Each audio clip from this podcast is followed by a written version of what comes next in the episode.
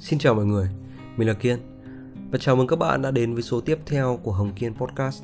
Dành cho những bạn vô tình nghe thấy giọng của mình Thì kênh podcast này là nơi mình chia sẻ về những cái tư duy phát triển bản thân Những cái góc nhìn cá nhân về đời sống Những cái kiến thức mà mình học được cũng như trải nghiệm được trong cái quá trình học hỏi, tìm tòi và khởi nghiệp kinh doanh của chính mình. Podcast của mình sẽ được lên sóng vào 20 giờ tối thứ bảy hàng tuần Trên ba nền tảng chính là YouTube, Spotify và SoundCloud. Lúc đầu thì mình định lên hai số một tuần cơ nhưng mà vì mình thấy là cái khối lượng kiến thức khá nhiều ở trong một cái podcast này. Và mình cũng không muốn là kiến thức mình truyền tải nó bị sơ sài vì áp lực thời gian. Và mọi người có thể tìm kiếm mình ở trên tất cả các nền tảng với từ khóa là Hồng Kiên Podcast nha. Cách đây vài hôm thì một người em, một nhân viên cũ khá thân thiết của mình, có nhắn tin và hai anh em có trao đổi với nhau về mặt công việc. Thì bạn ấy có nói một câu là, ít ra anh vẫn còn có cái để mà tốn thời gian đến giờ em vẫn chưa tìm ra đam mê của bản thân chứ chưa nói đến việc mình có theo đuổi nó hay không. Mình, sau khi mình đọc xong thì mình giật mình nhận ra là là à mình cũng nói chuyện với rất nhiều bạn trẻ và rất nhiều người trong số đó gặp vấn đề tương tự như người em của mình. Mà mình thì lại là một người được mọi người đánh giá là sống và làm việc với đam mê. Thì mình cũng nhận ra là mình có quá nhiều điều để nói về vấn đề này. Và chủ đề của chúng ta ngày hôm nay là mối băn khoăn và chăn trở rất lớn của thế hệ trẻ hiện tại. Đó chính là làm sao để có thể tìm được đam mê chủ đề thì là như vậy. Nhưng mà trước khi mà mọi người bấm vào cái podcast này, thì chắc là mọi người cũng thấy cái tiêu đề mình viết ở bên ngoài, đúng không? Đó là đừng tìm kiếm đam mê nữa. Thế tại sao mình lại nói như vậy? Mình nghĩ là ai trong số các bạn cũng đã từng rơi vào cái trường hợp không thấy một cái món đồ gì đó, kiểu điện thoại này hay là chìa khóa xe chẳng hạn. Xong rồi bạn sục sạo khắp nơi, bạn tìm kiếm, lục tung mọi ngóc ngách ở trong nhà lên, mà mãi không thấy. Có có chứ. Ai mà chả rơi vào cái trường hợp kiểu này, đúng không? Rồi tự nhiên là có một ai đấy hỏi bạn là, đã tìm hết trong túi quần túi áo chưa? Lúc đấy bạn mới kiểm tra và hóa ra nó vẫn ở trong người bạn ngay từ ban đầu mà chứ có đi đâu đâu. Đây là một cái ví dụ để mình đặt ra một cái vấn đề là, vậy thì nếu cái món đồ nó ở trên người bạn ngay từ ban đầu thì liệu bạn có tìm thấy nó ở ngoài kia không? Bạn có phá tung cái nhà, có đến khắp những nơi mà bạn nghĩ là bạn để nó ở đó, thì bạn có tìm thấy món đồ đó không? Đôi khi, câu trả lời cho những cuộc tìm kiếm, nó lại nằm ở đó ngay từ ban đầu và mình ngồi đây ngày hôm nay để đóng vai người đặt câu hỏi cho bạn ở ví dụ trên. Đó là bạn đã tìm trong người mình chưa? Liên hệ về cái câu chuyện là làm sao để có thể tìm kiếm đam mê của thế hệ trẻ ngày nay. Thì mình nghĩ là đa phần mọi người đang bị ảnh hưởng quá nhiều bởi các cái câu trích dẫn của các cái vĩ nhân, những người thành công như là Steve Jobs có nói là con đường duy nhất để làm được việc vĩ đại là yêu những việc mà bạn làm. Nếu bạn vẫn chưa tìm được cái tình yêu đó, hãy tiếp tục tìm kiếm và đừng chấp nhận. Hay là cái sự lý tưởng hóa của truyền thông xã hội về việc là chúng ta phải đi tìm cho mình một cái niềm đam mê, một tình yêu với công việc, tìm kiếm đam mê và theo đuổi nó đến cùng, giống như câu trích dẫn trong bộ phim rất nổi tiếng là Three Idiots, đó là hãy theo đuổi đam mê và thành công sẽ theo đuổi bạn. Và thế là bỗng dưng thế hệ trẻ ngày nay có một cái sứ mệnh, một cái nhiệm vụ sống còn là phải đi khắp nơi để tìm kiếm ra bằng được cái đam mê của mình. Nhưng mà có một cái vấn đề rất lớn ở chỗ này đó là tìm nó như thế nào? Có thể tìm thấy nó ở đâu? Và đam mê trông nó như thế nào? Không ai biết. Các bạn cứ đi tìm. Nhưng các bạn không biết gốc rễ của vấn đề. Các bạn không biết là các bạn đang tìm kiếm cái gì. Và đôi khi những vĩ nhân, những cái câu nói truyền cảm hứng hay là truyền thông xã hội cũng không hề nói đến cái việc này. Thật ra là mình thấy có một cái điều đáng tiếc là không ở đâu và không ai dạy các bạn về điều đó cả. Trường lớp không dạy, bố mẹ cũng không dạy và thế là các bạn cứ lục tung khắp nơi để đi tìm kiếm nó mình đã từng nói chuyện và gặp gỡ với rất nhiều bạn trẻ. Và rất nhiều trường hợp trong số này là bỏ việc, nhảy việc, với lý do là đây không phải đam mê của em. Bỏ học vì đây cũng không phải là đam mê của em. Hay thậm chí là không thèm xin việc với tấm bằng hiện có, cũng là vì đây không phải đam mê của em. Và em sẽ chỉ xin việc đến khi nào mà em tìm cho bằng được cái đam mê đấy. Và bỗng nhiên là cái câu hỏi, làm thế nào để tìm được đam mê nó trở thành một cái bí ẩn mà thế hệ trẻ ngày nay những người mà đang lạc lõng và có một chút gì đó ghen tị khi nhìn thấy người khác đang được sống và làm việc với đam mê của mình vẫn đang rất bối rối và loay hoay khi không tìm ra câu trả lời. Và ok có mình ở đây ngày hôm nay. Dưới danh nghĩa là một người thường xuyên được đánh giá là sướng thê được làm việc với đam mê như là dạy nhạc này làm truyền thông này, hay là làm podcast chia sẻ kiến thức hay là nhiều khi còn được đánh giá được trong ngoặc kép nhé là may mắn vì tìm được đam mê thì mình xin được chia sẻ cái câu trả lời cho câu hỏi này. Đó là đừng tìm đam mê nữa. Trời ơi các bạn sẽ không thấy đâu. Đó là sự thật. Và để biết tại sao ấy thì hãy lắng nghe đến hết podcast này. Và trước khi bắt đầu thì hãy dừng lại và cho mình một like và một subscribe để YouTube có thể nhận ra đây là một cái video giá trị và mang nó đến cho nhiều người hơn nữa. Ok, và chúng ta cùng bắt đầu. Thật ra là như mình thấy ấy, thì có rất nhiều những cái quan niệm sai lầm về đam mê và một trong những cái quan niệm sai lầm điển hình đó chính là vì có năng khiếu nên mới có đam mê. mà có nhiều người nói là mình đang làm một trung tâm dạy nhạc là vì mình có đam mê với âm nhạc và đam mê đó xuất phát từ năng khiếu âm nhạc của mình. Họ còn nói là mình sướng vì có sẵn cái đam mê đấy ở trong người. Nhưng mà mình xin phép quay ngược trở lại tuổi thơ của mình một chút nhé. Là khi mình còn rất nhỏ thì mình đã bộc lộ năng khiếu hội họa từ rất sớm, khoảng 3 4 tuổi gì đấy. Thì cái năng khiếu ở đây là gì? Là cái nét vẽ của mình nó chắc chắn hơn này và tô màu không bị lem ra ngoài giống như các bạn khác. Thì từ đấy thì bố mẹ mình có định hướng cho mình đi học vẽ suốt từ năm 4 tuổi đến tận năm 18 tuổi, tức là 12 năm học vẽ nha. Và trong cái khoảng thời gian này thì năm mình 9 tuổi, mình có tham gia một cái cuộc thi cuộc triển lãm vẽ tranh quốc tế của Nhật Bản có tên là The International Children's Art Exhibition, viết tắt là ICAE và có giành được huy chương đồng. Và ngay sau cái cuộc thi này thì có rất nhiều người có nói với mình là là một lời khen nha, nhưng mà lại khen là ui thằng bé này có năng khiếu đấy, hay là giỏi nhờ, đam mê nhờ. Thật ra để mà nói thì với một cái năng khiếu là tô màu không bị lem nhem như các bạn khác ấy, có khiến cho mình nhận được cái giải này không? Chắc chắn là không rồi. Mà cái quá trình mình học từ năm 4 tuổi đến năm 9 tuổi mới giúp mình nhận được cái giải này. Chứ không phải do cái năng khiếu của mình và từ đấy thì ai cũng nghĩ là vì mình rất đam mê, nên là sau này mình sẽ làm cái công việc gì đó liên quan đến hội họa. Và rồi cho đến hôm nay thì mình mở một cái trung tâm âm nhạc, chả liên quan gì đến hội họa hết. Và mình luôn nói là cái đam mê lớn nhất của mình là âm nhạc.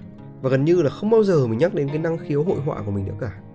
Mặc dù là khi mình còn nhỏ thì cái năng khiếu hội họa của mình à, như bố mẹ hay là thầy cô mình có nói thì khác biệt và nổi trội so với các bạn bè đồng trang lứa còn để mà nói về cái năng khiếu âm nhạc của mình mà thì mình chả có gì nổi trội cả. Mình chỉ đơn giản là một thằng bé thích hát thôi. Và có thể hát được đúng nốt và đúng nhịp hết. Nếu như mà để mà so với cả cái năng khiếu hội họa của mình thì cái năng khiếu âm nhạc chả là cái gì cả. Thì trong cái quá trình mà mình dạy nhạc ấy và mình có tiếp xúc với rất nhiều những cái bạn trẻ ở những cái mức độ năng khiếu âm nhạc khác nhau thì cái điều mà làm mình bất ngờ ấy, là những người chơi nhạc tốt nhất những người đam mê nhất mà mình đã từng dạy lại đến từ những bạn có năng khiếu không có gì nổi trội hết. Rồi mình nhìn lại cái câu chuyện của chính mình thì nó cũng đúng là như vậy. Vậy thì cái quan niệm mà có năng khiếu thì mới sinh ra đam mê ấy, là hoàn toàn sai lầm. Một đứa trẻ khi mà sinh ra ấy, có thể sẽ có hoặc không có một cái năng khiếu đặc biệt thiên bẩm nào đó. Nhưng mình chắc chắn là một đứa bé không thể được sinh ra với một niềm đam mê một cái thứ gì đấy đúng không? Không thể kỳ vọng một đứa trẻ sinh ra cùng với niềm đam mê về truyền thông này, về khoa học này, về vũ trụ này, về kinh tế văn học âm nhạc hay là kinh doanh vân vân. Trong khi chúng còn chẳng biết cái gì về cái đống đấy cả con trai mình cũng vậy bé mới sinh được 3 tháng có thể là nó sẽ có một cái năng khiếu đặc biệt nào đó nhưng hiện tại những cái gì mà mình thấy những gì nó đam mê nhất là sữa mẹ thế thôi và mình tin là các bạn cũng nhìn thấy rất nhiều những cái ngành nghề hiện nay có những cái con người làm việc sống chết với đam mê đó ví dụ như sử học Vậy thì theo bạn thì năng khiếu của một người đam mê nghiên cứu lịch sử là cái gì? Cho nên là đừng đổ thừa cho năng khiếu và đánh cháo khái niệm năng khiếu thành đam mê. Năng khiếu và đam mê là hai cái vấn đề hoàn toàn khác nhau, hai phạm trù riêng biệt. Vậy thì nếu ngay từ ban đầu khi mà chúng ta sinh ra với không có đam mê ở sẵn trong người thì liệu bạn có tìm được đam mê nó ở ngoài kia không? Liệu việc mà bạn nhảy việc, bỏ học hay đi khắp nơi trên thế giới có giúp bạn tìm được đam mê không? Đương nhiên là không rồi. Đôi khi câu trả lời cho cái câu hỏi là làm thế nào để tìm được đam mê đã có ở đó ngay từ khi các bạn còn rất nhỏ rồi đây là một cái bản năng của bất kỳ đứa trẻ nào khi bắt đầu có nhận thức về môi trường xung quanh và cái bản năng đó cũng có sẵn trong người các bạn những người mà khi nghe đến đây đang bị thiêu đốt với rất nhiều những cái câu hỏi ở trong đầu. Đó là sự tò mò.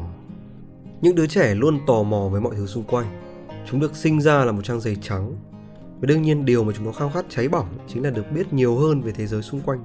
Vì cái gì mới, cái gì lạ ấy. Vừa từ trong bụng mẹ ra mà, đúng không? Và đương nhiên là sự tò mò của mỗi đứa trẻ nó sẽ khác nhau. Nếu bạn có dịp bạn vào trường mẫu giáo, bạn sẽ thấy mỗi một đứa trẻ sẽ tò mò về những cái vấn đề rất là khác nhau có đứa thì tò mò về cây cối này. Có đứa thì có thể ngồi xem đàn kiến cả ngày. Có đứa thì lại tò mò về màu sắc. Có đứa thì lại tò mò đứng để xem những đứa khác nó đang làm cái gì. Vì sao? Tại vì mỗi đứa trẻ hay là mỗi chúng ta đều là những cái cá thể khác biệt. Và đây chính là cái yếu tố đầu tiên để cấu thành nên cái gọi là đam mê. Đó là sự tò mò. Vậy thì khi mà bọn trẻ tò mò về một cái điều gì đó, chúng sẽ làm gì? Ngày xưa hồi các bạn còn bé, khi các bạn muốn biết một cái gì đấy các bạn sẽ làm gì? Sẽ hỏi, hỏi rất nhiều. Và đấy chính là cái cách để thỏa mãn sự tò mò của bọn trẻ.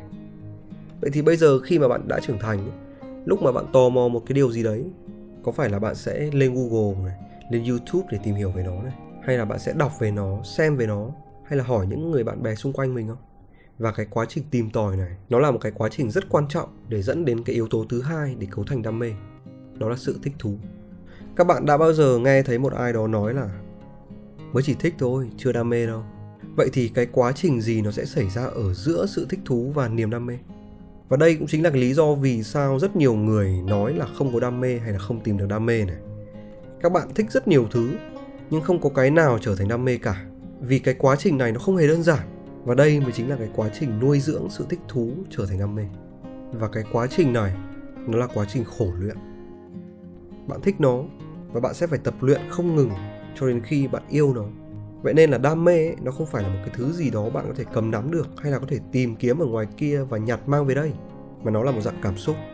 Bạn sẽ phải khổ luyện đến khi mà thành quả bạn đạt được nó cân bằng với cả cái sự vất vả và khó khăn mà bạn phải trải qua thì từ đó nó sẽ sinh ra cái cảm xúc đam mê. Khi bạn bắt đầu một thứ gì đó mới bạn không thể giỏi ngay được và bạn cũng chẳng thể có cái cảm xúc đam mê với nó được vì cái gì cũng mới cái gì cũng khó.